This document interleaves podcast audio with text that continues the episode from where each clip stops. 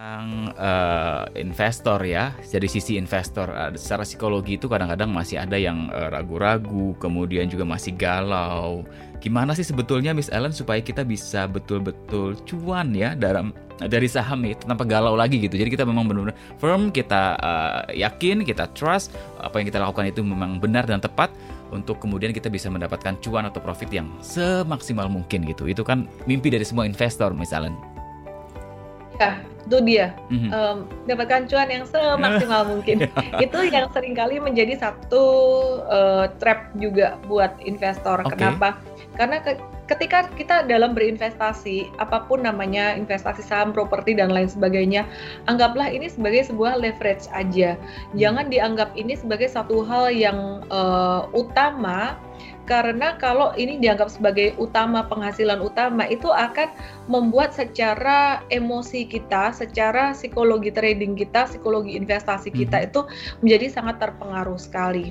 Jadi kalau kita, eee, terpengaruh secara psikologi trading dan juga secara psikologi investasi, itu jadi nggak bagus gitu ya. Mmm. Itu jadi itu jadi pengambilan keputusan bisa menjadi bias. Mhm. Yang pertama manage ekspektasi selalu. Oke. Kemudian yang kedua, supaya bisa yakin, itu harus fokus untuk, eee, belajar dan memahami cara-caranya gimana. Eee, seperti halnya saya mencoba membantu melalui aplikasi yang kita buat, EM Trade. Di sini kita kasih tahu alasan untuk beli jual sahamnya, Mhm. selain dari saham tersebut. Karena percuma kalau ngikutin orang beli jual saham apa, tapi kalau nggak ngerti ya, nggak ngerti, eee, ini kenapa ya dibeli, kenapa dijual, kenapa, nggak ngerti, itu orang juga akan bingung gitu dan malah Mhm. galau, malah stres gitu. Iya. Jadi kita mau berinvestasi dengan peace of mind. Caranya Mmm. gimana? Caranya yaitu tadi, gimana, eee, kita berinvestasi secara peace of mind tuh ya dengan dengan dengan ini, dengan belajar gitu. Mhm. Jadi deg dengan bekal wawasan dan pengetahuan yang cukup untuk bisa terjun langsung ke sana ya Miss Ellen ya, tidak malah ikut-ikutan. Ini kan banyak sekali kalau kita lihat, eee, beberapa, mmm, akun gitu ya, upload di story, di feed bahkan ya, saham-saham yang bagus, saham-saham yang lagi down dan seterusnya dan seterusnya, yang kadang-kadang, eee, kalau kita tidak punya ilmunya, kadang-kadang itu kita bisa ikut-ikutan, apalagi yang meng-upload itu public figure atau akun-akun dengan follower yang sangat banyak. Nah nah itu, mmm, gimana ya memilih atau apa namanya, mengikuti akun-akun atau akses untuk mendapatkan ilmu dan informasi yang benar tentang cara berinvestasi ini seperti apa ya Mbak, Bu Miss Ellen? Iya. Iya, jadi, mmm, gini ya, sebenarnya hak setiap orang untuk membagikan idenya. Heeh.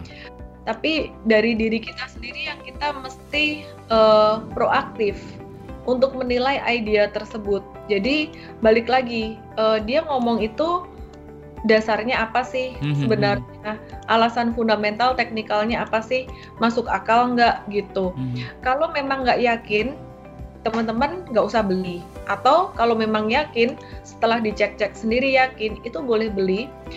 Tapi belinya dengan cara, eee, coba dulu, tes dulu, beli dikit. Istilah kata tuh kalau Warren Buffett bilang, jangan menguji kedalaman kolam itu dengan 2 kaki gitu. Jadi tes untuk kedalaman kolam itu dengan 1 kaki dulu, gitu istilahnya. Oke oke oke. Oke nih sahabat Sonora, ini satu ilmu yang menarik juga nih ya. Jadi jangan sampai kemakan gitu ya, apalagi kadang-kadang public figure soalnya yang upload dan lain sebagainya ya. Tapi kita harus benar-benar, eee, tahu ilmunya, kemudian juga mendapatkan informasi yang valid dari sumber yang terpercaya supaya kita tidak kemudian, eee, apa ya, boncos ya Miss Ellen ya. Betul. Iya. Hanya saja memang, eee, tanggung jawab investasi itu harus dikembalikan pada diri sendiri. Heeh. Jadi, eee, anggap aja masukan-masukan atau mungkin teman-teman baru dengerin radio seperti saat ini, dengar dari saya, anggap aja ini masukan, Heeh. informasi yang Anda juga harus cari tahu, benar nggak sih yang Ellen ngomong gitu. Oke. Cari tahu LSIP ini laporan keuangannya bagaimana, bisa kok di-download di, eee, Bursa Efek Indonesia itu ada ada laporan keuangan mereka. Jadi bisa ketahuan, oh benar nggak sih, kayak gitu. Oke. Jadi selalu cross check ya, supaya betul-betul, Betul. eee, kita juga punya literasi digital yang baik ya ketika mendapatkan informasi dan kemudian menyaringnya dengan baik agar kita tidak misinformasi di era digital ini Miss Ellen.